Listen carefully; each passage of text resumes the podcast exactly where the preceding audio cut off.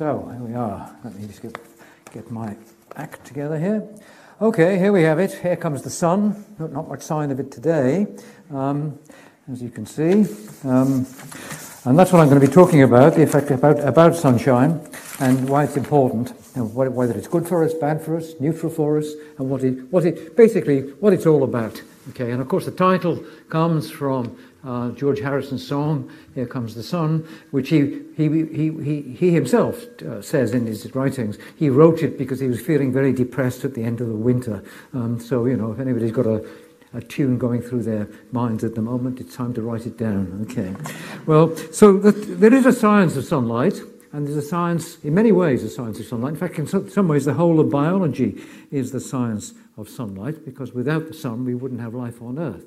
And I'm interested in that because I'm concerned with the flow of energy through ecological systems. But I'm not going to talk about that. Instead, I'm going to talk about, I suppose we might call it the science of the sun. Here comes the sun, the Sun newspaper, that is. And the Sun newspaper has worked out the most depressing day of the year using this uh, rather baffling formula, which I can't, I can't make, make any sense of, whatever I try. Um, but uh, anyway, they've put it to the Sun's computers, or at least their hand calculator, and they work out that the most depressing day of the year is Jan- was, of this year. It was January the 15th, was, uh, which was a week last Monday, okay? And that's based on how depressed you feel because you haven't kept your New Year's resolutions, how much you are in debt, how little sunlight there is, and so we've got a good solid day to feel really depressed on, okay? Um, so that's certainly true, and they call it Blue Monday. Um, however, this is the uh, Met Office projection for today, and I think it's bloody worse, isn't it? um, okay. So it's, it's Deep Blue Monday today. But there is hope. There is hope. Because at the other end of the planet, if we go to the Daily Mail, another excellent source of unbiased view, um, um, uh, this is the Daily Mail's headline a couple of days ago in Sydney gets set for a scorcher. Record heat wave with temperatures soaring to 43. So, how hot is it going to be near you? And you can look it up on the Daily Mail's website, and the answer is hot. Okay, and 43 is hot. I've been in Sydney when it's been 43, and it's really quite oppressive. But so um, the question is: Is that a good thing or a bad thing? We we like to think, of course, um, that having extremely hot weather, in that we don't experience it very very much, um, is generally speaking a good thing. However, the culture in, in Sydney, and indeed in many parts of the tropical world, is exactly the opposite. They're concerned about hot weather um, on the grounds of health. Um, particularly, they're concerned about the effects of ultraviolet light on skin cancer, which is certainly true. And this is Sid the Seagull, okay? And Sid the Seagull says, slip on a shirt, slop on some sunscreen, and slap on a hat. All right? Um, and in fact, there have been cases in, uh, in Australia of children who have uh, shortage of vitamins in their blood because they do that so often that they don't get any tan at all. Um, if you put factor 20 all over yourself, you're not going to get any sunlight into your skin. Now, the reason, of course, that they're concerned about that has to do with skin cancer. And it's certainly the case, it's certainly the case that there is a fit between ultraviolet light and skin cancer. And you see that in many ways. One of the most telling bits of information perhaps is that if you live in a hot country and you drive around, you tend to, I remember it well, hang your arm out of the window when you're driving, okay?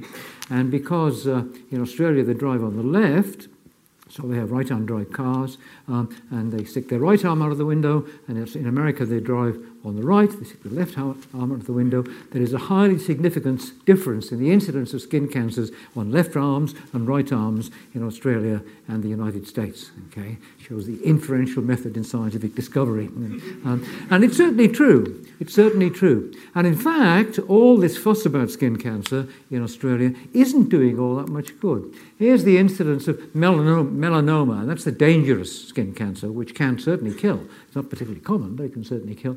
And in spite of all the, um, in spite of all the propaganda and all the information everybody in Australia knows about this, um, the incidence is still going up. Okay, so it's a dangerous, it's, a, it's certainly a dangerous disease. But you'll notice in Australia, which is really quite a bit, uh, quite a populous country, several tens of millions of people, you'll see that the uh, deaths per year are around 1,000, 1,500 which is bad news if you're in those statistics, but is a rather low death rate. Uh, and you'll see on the right, this is non-malignant um, uh, cancers, which don't, go, don't, don't get malignant, but they're, they're simply related to it. Well, this effect of, of, um, of uh, sunlight on skin cancer was in fact discovered in the 1930s by a huge survey done by the United States Navy. And the United States Navy was concerned about the health of its, uh, of its sailors in relation to the general population. So they did this big and well planned survey of life and death and disease incidents in the in Navy personnel, and they found indeed that there was an increase in skin cancer among sailors compared to people who worked on land. And sailors, of course, are generally much more exposed to the sun than people who work in offices and so on on land. And that became very well established and is true, I don't deny it. Okay. However, what was also established by that um, discovery was, in fact, that if you looked at other cancers in the United States sailors, they had fewer cancers than average.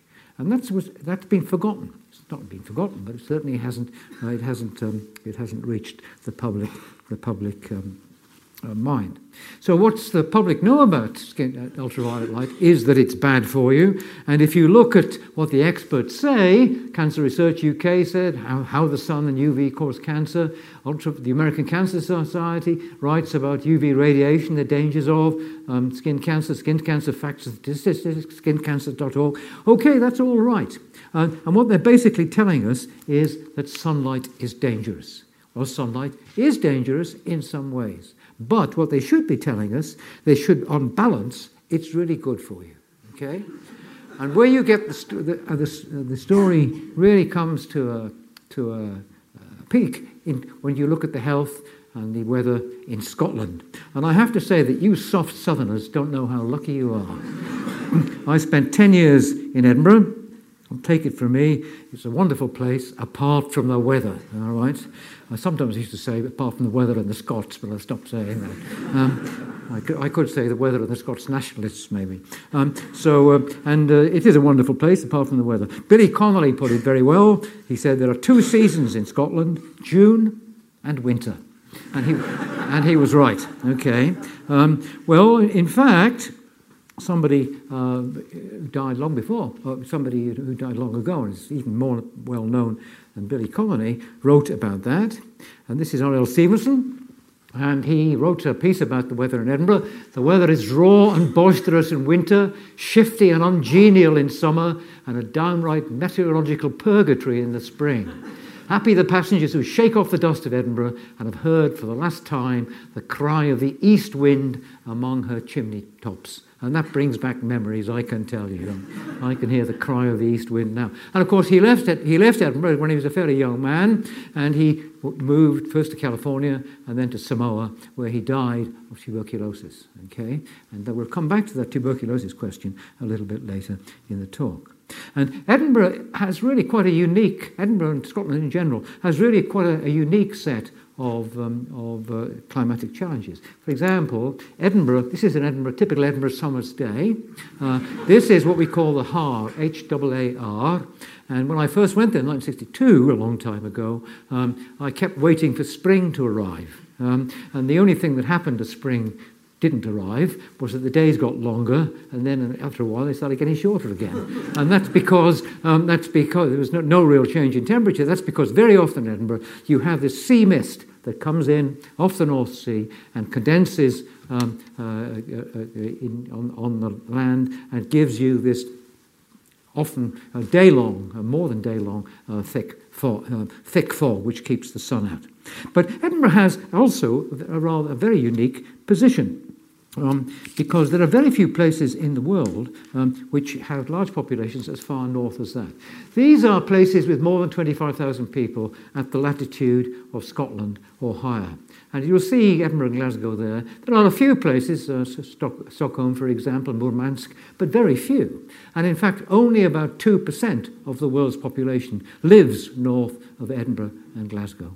And in fact, only about 1% of the world's population lives north of the Shetland Isles. So, um, you know, they're really fairly unique in their position. It's also the case that Edinburgh, and Glasgow more than Edinburgh, has, uh, has the, the joys of the Gulf Stream, which brings in even more cloud. Okay.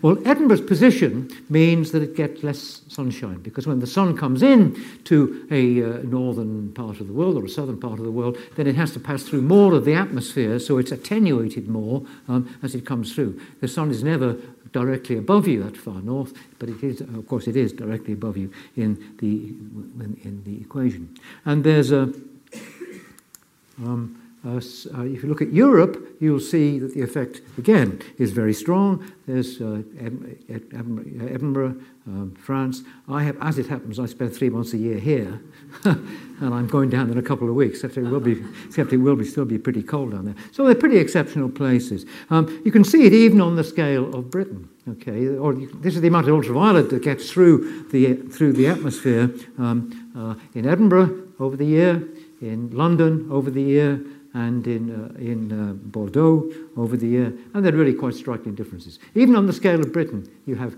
a striking difference in the number of hours of bright sunshine from place to place.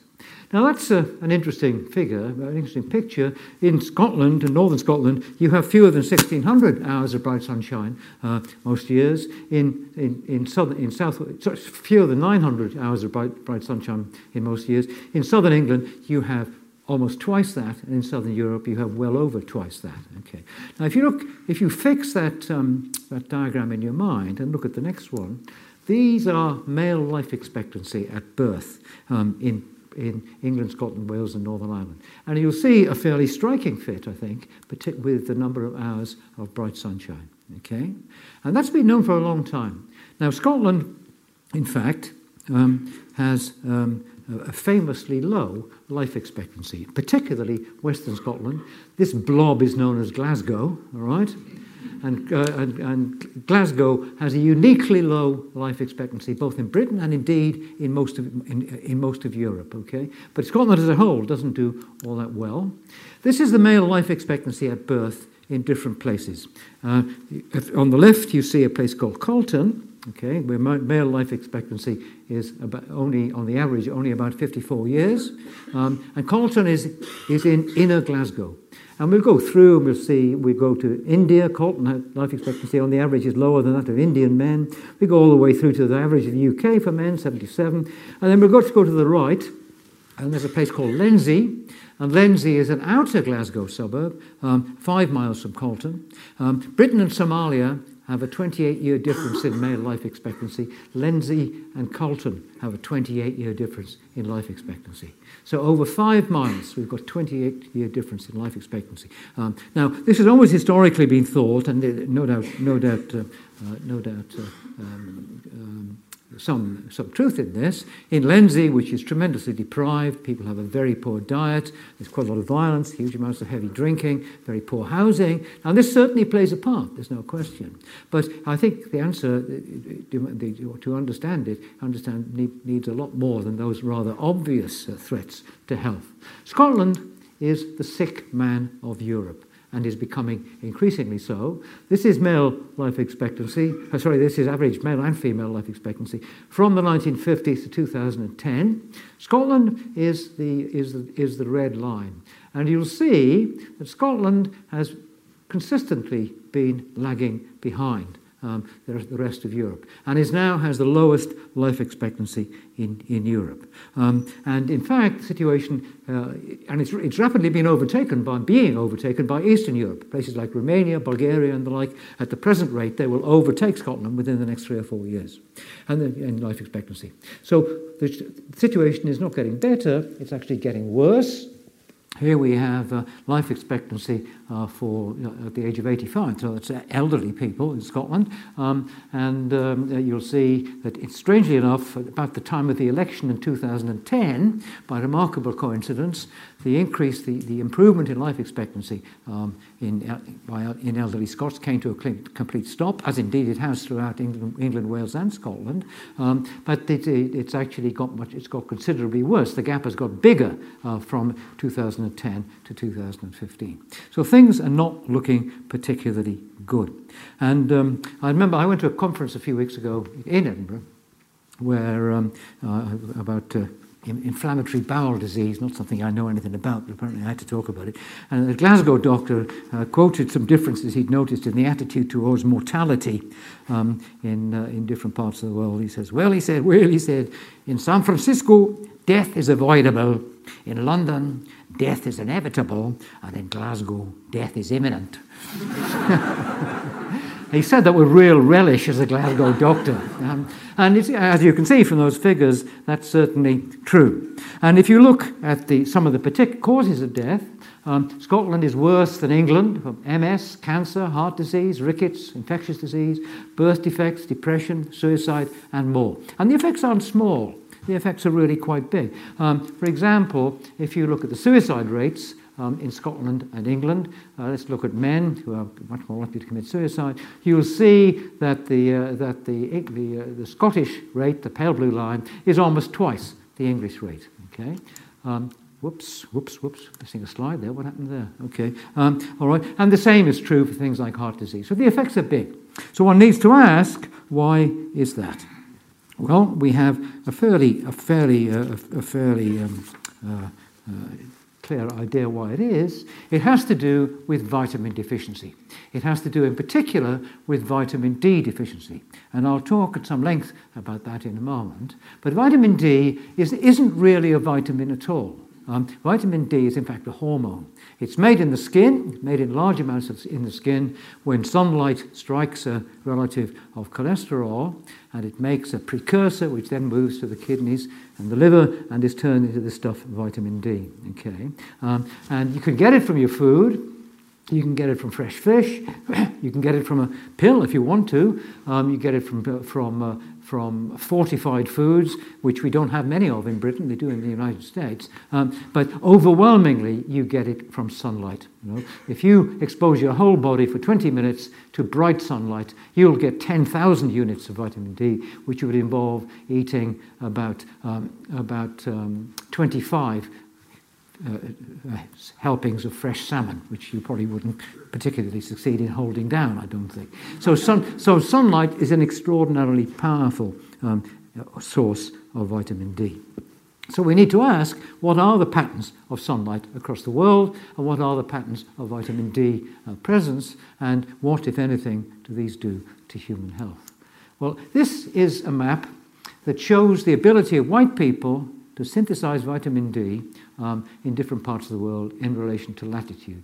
And you'll see in the yellow zone, uh, which basically is the tropics, or a bit outside the tropics, um, uh, people can synthesize vitamin D all year round. Okay? In the pale yellow zone, uh, you can, there's at least one month a year, and often more than one month a year, where you cannot synthesize vitamin D for enough.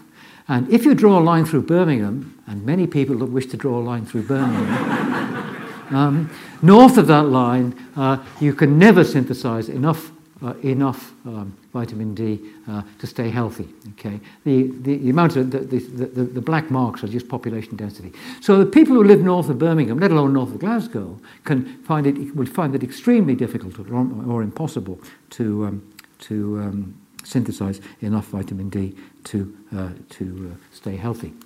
Um, now, you can see that as we move down through Europe, this is the amount of ultraviolet light um, um, you have, and whether you, can, whether you can or cannot make vitamin D. You'll see on the left there, which is the, the island of Skye. Um, any, any month which is dark blue or pale blue, you can't make vitamin D. In, uh, in Skye and Edinburgh, you can't make vitamin D for something like eight months of the year. As you go south to, to London, that you gain, uh, uh, you gain something from that, but as you go further south to Marrakesh, things change completely. So the effect is really quite big. Um, this is the patterns of vitamin D deficiency in different parts of Britain at different seasons of the year. And of course, in the winter, there's almost no sunlight. And you'll see if you, the, the, uh, the, um, the uh, proportion deficient is shown by the colours from uh, pale uh, brown at the left with very few deficient to dark green at the right with many, many are deficient. And you'll see consistently that Scotland has lower levels of vitamin D on average than the rest of the UK, no doubt largely because of the weather. Okay, so we need, we need to take that on board. So vitamin D levels are low in Scotland and have been for a long time. Now, you notice I said I was talking about white people uh, making vitamin D because people with dark skins, either of Asian origin or African or of African origin, are much less able to make, make vitamin D than people with light skins uh, for obvious reasons. They have melanin pigment in their skin which keeps the ultraviolet light out. And indeed, it is very much the case that uh, uh sunlight related diseases are much more common in Britain, for example, among people of Afro Caribbean origin or among people of Indian origin than people of European origin. So, this is, um, uh, so why did this happen? Well, in fact, the light skins of Europeans evolved in response to a shortage of sunlight. Because as we moved out of Africa, something like 80,000 years ago, and began to move across Europe, quite recently the move across Europe, it really didn't get to Western Europe in any numbers until about five or 6,000 years ago. We began, individuals who had relatively light skin, as they moved into the cloudy horrors of the north, tended to survive rather better than individuals with dark skin, so they reproduced more effectively, and so the light skin genes became more common. Um, and this is rather a baffling slide, but I'll show it to you because it's a, a remarkable finding. This is human fossil DNA. And you can now, of course, get fossil DNA, uh, not just out of recent humans. These are, these are 5,000 years old uh, from the Ukraine. And these are genes which tend to make your skin lighter. And what we've got, we won't bother with the boring names of them, but 5,000 years ago, um, in, uh, in, in, uh, if we, we can see, uh, if we look in Africa today, none of these genes are present. There none of, the, none of these skin lightening variants present in African populations. If we look in the modern Ukraine, there are 65% of Ukrainians nowadays have uh, the light version of the first one, 92% of the second one, and 36% of the third one. But if we look at Ukraine 5,000 years ago, we'll see that, let's take, for example, the one um, the, the, third one, 92% now, only half that, less than half that 5,000 years ago. Uh, for the first one, 65% now, so, and only one in six 5,000 years ago. So 5,000 years ago, people in the Ukraine were actually relatively dark-skinned. They weren't as, uh, they weren't as, as uh, dark-skinned as Africans, but they were certainly much darker skinned than they are today. And so this has happened very, very quickly, indeed, in evolutionary terms. Well, the Scots, I have to say, are the palest people in Britain okay, in Europe rather. Here we see a typical Scot on a wonderful, on a wonderful sunny Scottish day. He's obviously feeling a bit overheated here, you can see, um, and you will notice that he has got he has got a, a very very pale skin. Um, there is one particular variant which is at the highest frequency, higher frequency in Scotland and the west of Ireland than anywhere else in the world, which is red hair. This is the frequency of the variant um, which takes, uh, changes the melanin in your hair to be a different form of melanin and takes dark pigment out of your, out of your skin altogether. Um, and the incidence of red hair is very, very high in Scotland, very high in Ireland, and fairly high in Wales too. In, mo- in most of the world, it's unknown. Okay, red hair is an interesting gene because it makes you very pale skinned, and it clearly evolved to allow you to soak up more ultraviolet. Um, even though you pay a price in terms of sunburn and skin cancer, uh, but it comes in from an unusual place it actually comes in from the Neanderthals. I'm sure you, most of you know that actually, uh, about five years ago, it was discovered that uh, quite a lot of the European genome, DNA, um, is actually comes from hybridization with our extinct ancestors, the Neanderthals, who once filled the whole of Europe. And Europe was then much, much colder. We're talking ice ages here. Europe was much colder than it is today. and if you look at the, the, the, the this gene, this, uh, this is one particular chromosome, uh, but you can see patches of red, and they're the, they're the Neanderthal genes uh, sections of DNA along that chromosome. They're not no Neanderthal stuff found in East Asia, no Neanderthal stuff found in Africa. And it transpires that the red-haired gene is on a Neanderthal piece of DNA, so that red-haired people are more Neanderthal than average. I say nothing about the Scots in this context. Um, and here we have Ginger, the Neanderthal, uh, looking hairy. And no doubt the reason that gene was favoured both within the Neanderthals themselves and indeed uh, when they'd hybridized with modern humans was indeed it, it, it, it, was favoured in a very, very cloudy and unpleasant kind of uh, climate. So that's the, uh, that's the evolved um, variation in relation to variation in sunshine. So, as I say, vitamin D is a, is a hormone. It's a hormone which is made, best of all, in bright sunlight on naked skin. And take it from me, both those commodities are rare in Edinburgh. Now, um, so let's, what happens if you don't have enough vitamin D? Well, as you probably know, you get rickets. And rickets was once universally known as the English disease. It was described in the 17th century by an English medical student or an English doctor who uh, submitted a PhD to the University of Leiden. The PhD was five pages long. Oh my God. As I say about modern PhDs, well, we don't read them, but we sure as hell weigh them. Um, um, Uh, but his was only five pages long, and, and but he, t- he gave a very precise description of rickets, and uh, he, he, said that the people here call it the English disease. And it was the English disease and the Scottish disease because it was much, much rarer in southern Europe. And rickets is a very nasty disease, which was very common remarkably recently. Okay? And the oldest case that we know of rickets is here. It's strangely enough, but not by coincidence, it's in a Scot a Scottish woman whose bones were found on the island of Tiree in the west of Scotland. And she had a severe case of rickets, um, and that almost certainly is due to a very poor diet. And one of the strange things about a lot of island people in Scotland, historically and indeed elsewhere, is that they don't fish. Um, if you eat lots and lots of oily fish, then you're going to be okay.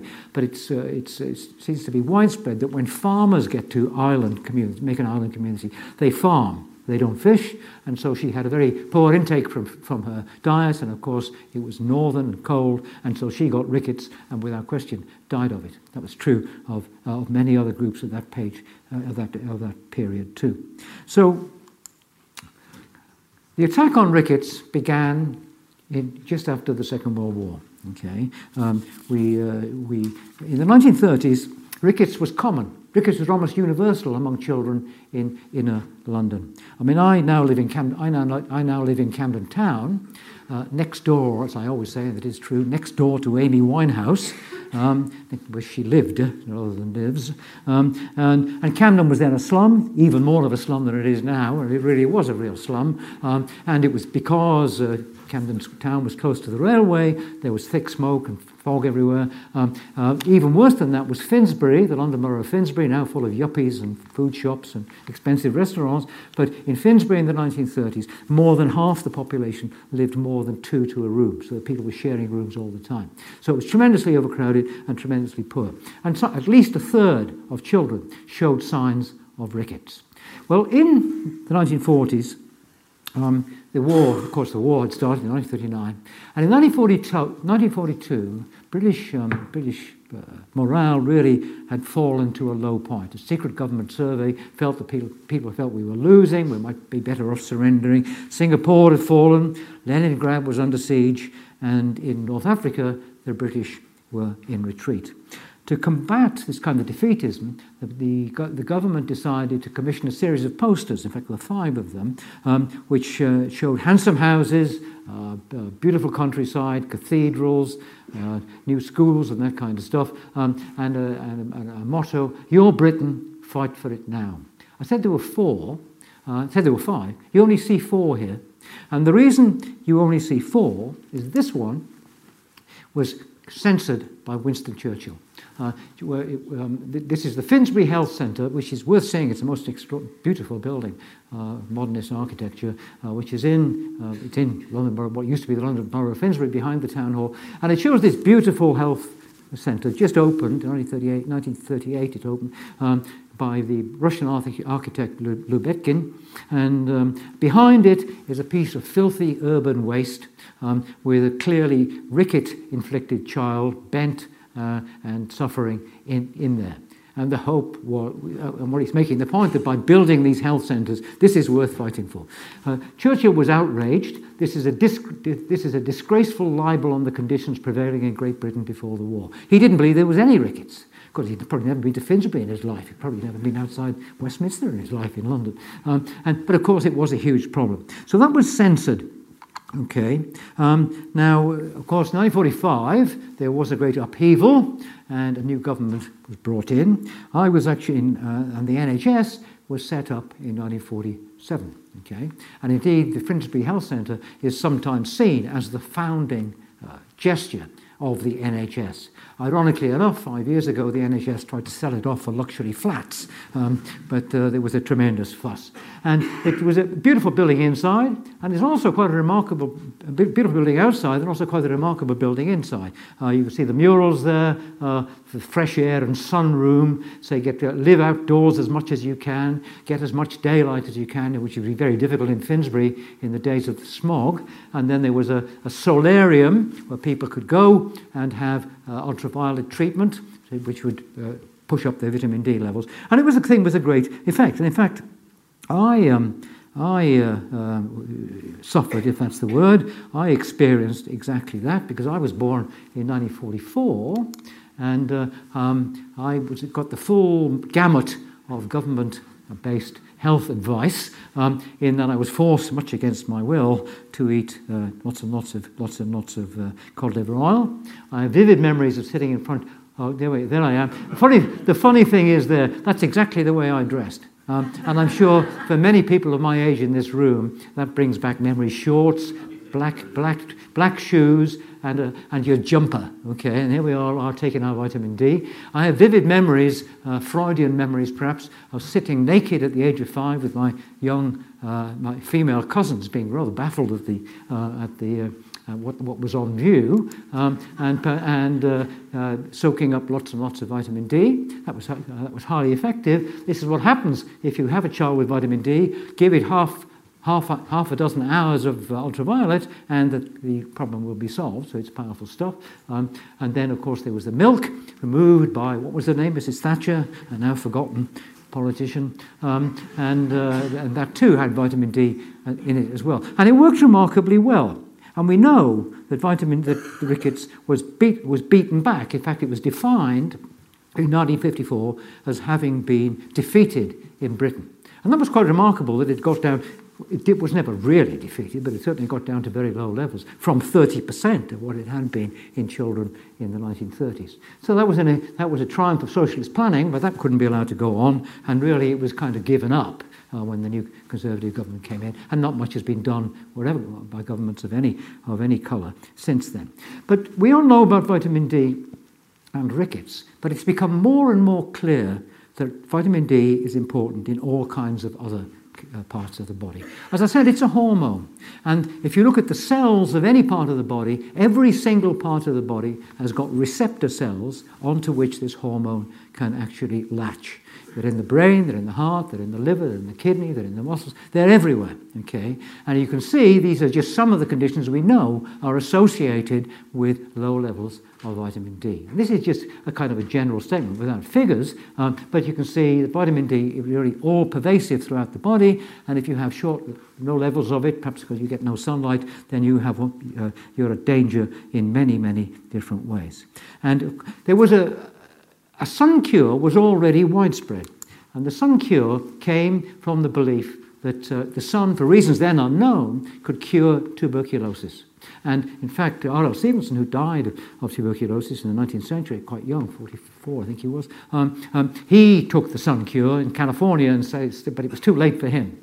The evidence that it cured tuberculosis was then rather weak, but it was known, it, had been, it was discovered that it discovered it cured another infectious disease called lupus. Okay, now lupus tuberculosis is caused by a bacterium um, that's called Mycobacter, Mycobacter tuberculosum. Um, and uh, tuberculosis was once thought to be lots and lots of different diseases. There were things called, there was, there was, there was the king's evil, there was TB itself, um, there was this thing, lupus vulgaris, which is, but it's the same bacterium, except it's attacking the skin. Okay? And indeed, in 1907, one of the very first Nobel Prizes in Physiology of Medicine was given to a, to a scientist who discovered that ultraviolet lights would cure this, just cure it. It wouldn't just improve it, it would cure it. And in the beginning of the 20th century, something like 2 or 3% of the population were afflicted with this really, uh, really uh, awful disease, which often showed they had TB as well. Um, but T, it, this ultraviolet cured it. It cures it because it kills bacteria. Ultraviolet is, as you know, if you sterilize, uh, one of the ways you sterilize um, uh, uh, lamp bottles and the like, and sterilize water when you drink it, is to use ultraviolet light, and it's very, very powerful. Bacteria find it hard to withstand ultraviolet, and so they die. Well, that's gone. However, um, that disease is basically gone. However, there are other infectious conditions. These are the incidence of various respiratory infections, including flu and mainly viral infections, at different times of year in people with different levels of vitamin D in the blood, and that the, the darker the level of the, uh, in, in, the uh, shading in the histogram here, the, uh, the, the, lower level, the lower the level of, of vitamin D they have, and you'll see a striking fit between vitamin D levels and the incidence of respiratory infections. Okay? So that too was really fairly unexpected, but it's certainly true. It goes further than that. Um, um, here's cancer. Um, this is the incidence of, of, of, colorectal cancer in relation to your vitamin D levels. Very low at lower than 25 units, very high at a, more than 100 units, and there's a difference of about 40% in that cancer.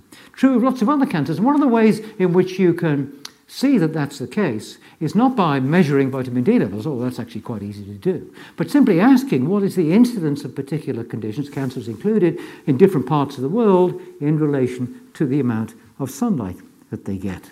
Well, here's the incidence of breast cancer in relation to latitude. And you'll see that breast cancer, Uganda, um, uh, Haiti, uh, Swaziland, Zambia, uh, uh Zim, uh, Mozambique, very, very low in the tropics. The capitals are the far north, Can- Canada and Sweden, and the far south, New Zealand and Argentina. Okay, so a really striking effect. That's breast cancer. Um, here's um, that's that's breast cancer just shown incidence in relation to latitude. Malaysia near the equator, Iceland near the poles, difference in sunshine. Here's the, the male equivalent, prostate cancer, exactly the same pattern. Okay we can go um, uh, further than cancer, we can talk about diabetes, type 1 diabetes, which is often thought of being a childhood disease, but it's not. Um, uh, adults, uh, sometimes, quite often, comes on in adulthood. We get exactly the same thing if we look down in the tropics, Barbados, and so on, uh, Brazil, Dominica, Sudan, almost none. Sweden, Aberdeen in the UK, Finland, um, uh, up at 40. Sardinia, rather surprisingly, very high. But down Canterbury, New Zealand, the southern tip of Argentina, exactly the same pattern again. High sunlight, um, low disease for a totally different disease, which is diabetes. Multiple sclerosis, the effect is absolutely striking. Um, here we have the incidence of multiple sclerosis across the world. The, the redder it is, the more there is. It's sometimes described in Canada now as the Canadian disease because Canada has the highest rate of MS in the world. Scotland has a, a, a 50% higher rate of multiple sclerosis than England does. Um, it's interesting to look at, at, at Australia, because Australia is kind of, you know, it's fairly sunny. But it, what's, what is interesting is, of course, nearly all Australians historically came from Western Europe, mainly from Britain. And you'll see when they move to a sunny climate, even though they've got genes that might predispose them to multiple sclerosis, and there certainly are such genes, the sun saves them to some degree, and they get much less MS than they do, um, than people do, in, their ancestors did in their native continent. Um, but you can do more than that. What you can do is you can, uh, what has been done, in Scandinavia in particular, some very, very large surveys have been carried out on ultraviolet in relation to health, on what we call cohorts of women. Women uh, uh, brought into this cohort, they were brought into this cohort when they were 55, and they were followed for 15 years um, and asked uh, when they were 55 or older, um, and followed for 15 years, and asked about their um, about their um, about their health. And the hope was to investigate the effects of ultraviolet and skin cancer. And they divided these women into three groups. One group of which um, really liked sunlight, they, they took, they took, uh, they had went to tanning salons in the winter. They had holidays in the in the Mediterranean during the summer. They went outside a lot. One light was kind of neutral. They just didn't really bother very much. And one group was positively anti-sunlight. They had desk jobs inside. They lived in the far north. They made no effort at all to get any sun. And they got there was quite a striking difference in the patterns of, of, of survival. Um, the, uh, the, the, you can see that the proportion of people who died of, uh, uh, in those who avoided sun exposure was much higher than those who uh, had lots and lots of sun exposure. Uh, whoops, Whoops. Um, and uh, the, the, biggest effect, there were effects both in cancer and both in, and in cardiovascular disease and in other diseases too. So the effect is strong. In fact, the thing which is remarkable is that the difference in death rates between high ultraviolet women and low ultraviolet women was greater than the difference in deaths uh, rates of smokers and non-smokers. So that's not a small that's not a small difference. That's a big big difference. Okay. So it's important to think then to uh, you know, be well aware of the importance of ultraviolet light and sunlight, uh, ultraviolet light and health. So what's happening nowadays? Well, I have to tell you, things are not looking particularly good. The incidence of vitamin D from 2000, deficiency in UK children um, has gone up um, in the past 15 years by, um, by 15 times. It's still quite low, but it's going up and going up fast. And British children now, British teenagers now, go outside for an hour and a half day, uh, less a day than they did only 10 years ago. And that was, of course, 10 years ago they didn't have their mobile phones. Now, 70% of British uh, uh, teenagers have got a television in their, room, in their bedroom, and so they just spend more and more time out in, inside. So the proportion of Scottish children who don't go outside is even higher, and across the world, only the children of Chile go outside less than British children do. So we stay in. I have vivid memories of my school days of being kicked out of Wirral Grammar School on Liverpool's, Liverpool's left bank of the Wirral Peninsula. Even when it was icy, we were kicked out for a good hour a day. And we thought this was just to allow uh, teachers to smoke their pipes. But in fact, it was, behind, it was exactly this feeling that you had to be out in the sunlight, which was good for you. So we've moved away from, from sunlight. We've moved away from eating oily fish. So understandably, the incidence of vitamin D deficiency is going up. Um, it's going up much. It's going up more quickly in, in some groups than others, particularly in um, particularly um, in people of Asian and African uh, origin, which means in turn that the incidence in rickets, of rickets is going up. I could only get a diagram for England and look at the red line, which is the, uh, the best set of data. You see it's shooting up. It was, it was almost none um, in, the, in the 1990 or so. It's now going up and going up fast, and it's going up even faster than this. It's gone up much higher than this now. So the effect is real. So we, we, obviously there's a lot of interest in this. And one of the interests is trying to find out how much sunlight people actually get. And I hope you'll excuse me for a moment if I talk about some of my own boring research. I will leap over it. Um, that's, one of, that's a book I hoped, I, I, felt was only half as good as the, as the Double Helix by Watson and Crick, but, um, but I hoped it would sell half as many copies, but it didn't. Okay, And that's the snail I worked on for many years. I won't bore you with why I worked on it. Uh, one of the reasons is that it was highly variable. These are genetic variants. And I was interested in the effects of the genetic variation on its behavior.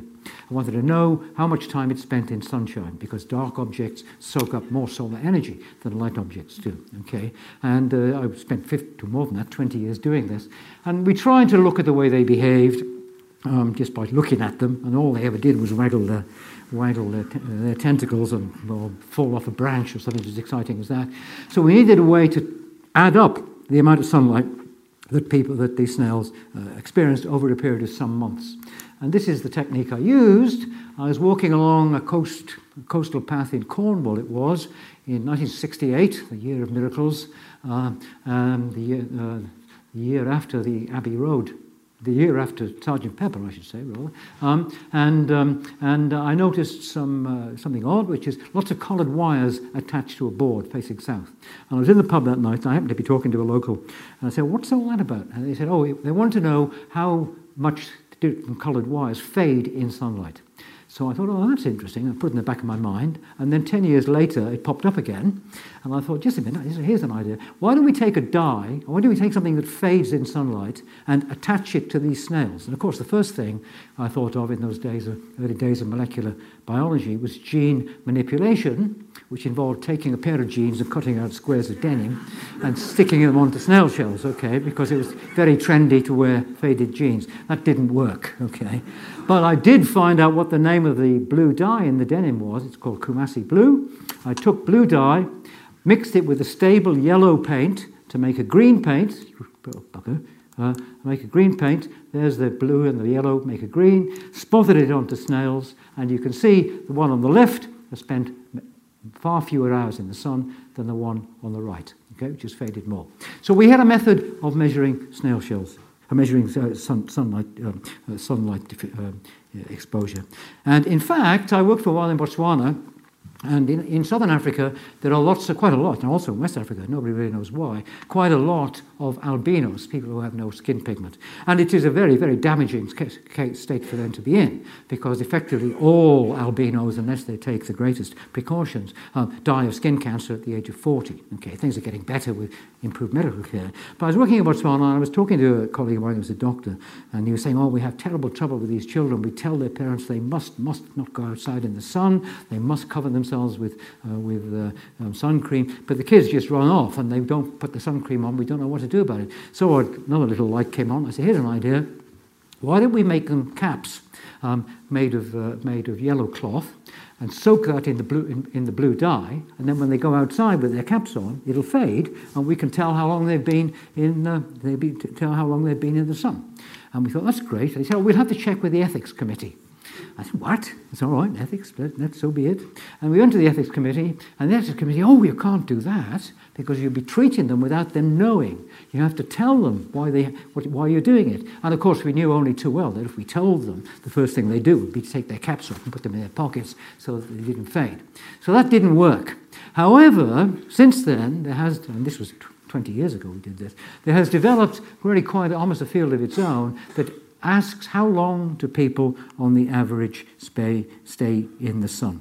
Um, there are various sensors you can use. There's one, a little plastic called polysulfone, which you can make badges of and pin it on. And uh, if you go out in the sun, then indeed this will break down and you can work out how long, um, how long uh, it's. Um, uh, those who you're studying have spent in the sun.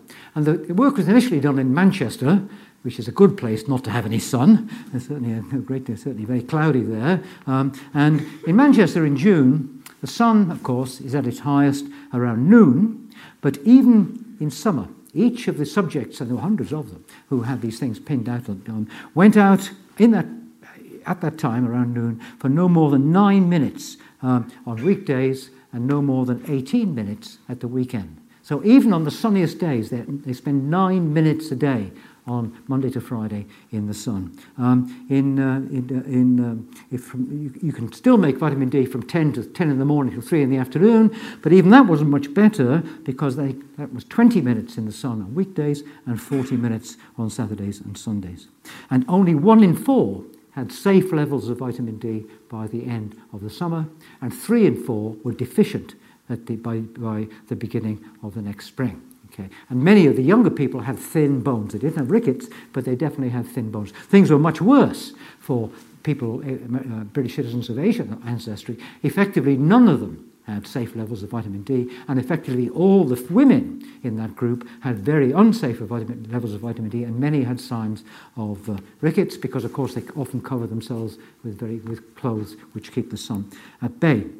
Well, that's dangerous. Okay, so I think we can have it, I think we can say quite clearly that actually, here comes the sun, we need more sun. I have to say, I never thought I would do this, but when I started looking into this a couple of years ago, um, I've never been a great man for, for, for food supplements, apart from red wine, that is. I mean, um, but, um, but, uh, but I have now, somewhat to my surprise, started taking vitamin D um, tablets.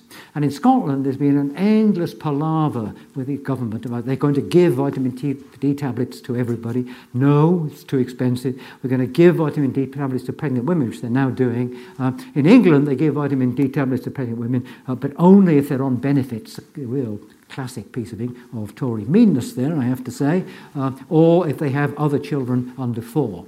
Now, vitamin D tablets cost almost nothing. If you go to Sainsbury's, uh, I forgot how much it cost, but you can buy 200 for about five pounds. So uh, I strongly recommend, and I don't own any Sainsbury's shares, uh, that you actually do that. It's very, very hard to overdose. One of the arguments um, that was used for getting rid of school milk was that people were overdosing on vitamin E. That's nonsensical. You'd have to take heroic amounts to overdose, um, and you, you know you really would. You, uh, I take 25 micrograms. Plenty of people take 100. Okay, so that's what. So I really, I really believe what I'm kind of saying.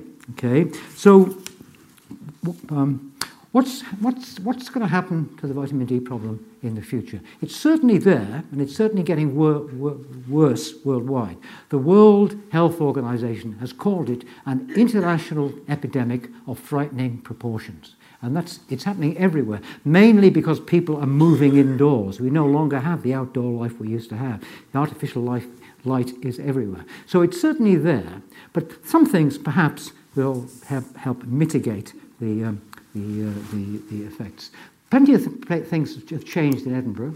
Um, well, that's, that's, the time people spend outdoors. Um, this is um, a new club in Princes Street, magnificent early Victorian building. In 1963, it's the year I went to the University of Edinburgh, late, late 62, and I remember walking up and down Princes Street without really realizing that you were surrounded by some of the finest architecture in Europe. But that was the 1963. Then came the 60s and 70s, and a great improvement was made to the new club. That's the new club in 2017. That vile excrescence. Um, um, and uh, so that's changed. Other things have changed in my life since I went in 1963. That was me when I was a student. I still have I still have the moustache somewhere in a, in in, in, an envelope. I haven't looked at it for some time. Um, I wish I still had the melanin pigment on my hair, but I don't.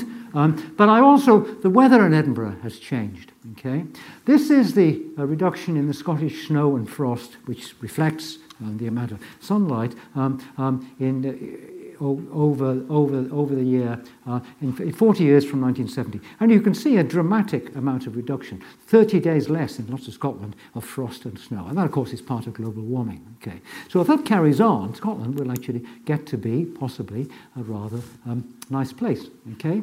Um, in terms of climate, it's a nice place anyway, but uh, in terms of climate. And these are various project- projections um, for uh, what might happen to the climate of Scotland. Um, the temperature will probably go up between 3 and 5 degrees um, in the next, uh, by 2080, okay? Which should be more than the world average because it's starting from a low level.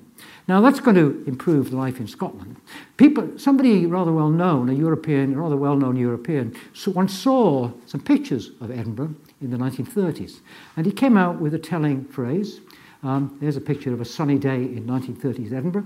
That picture was seen by a gentleman who's lost to history, uh, Joseph Goebbels. And in 1938, he wrote, Edinburgh will make a delightful summer capital when we invade Britain. Well, uh, they're no longer going to invade Britain, but if they wait long enough, it will indeed make us a delightful summer capital. Thank you. I'll stop there.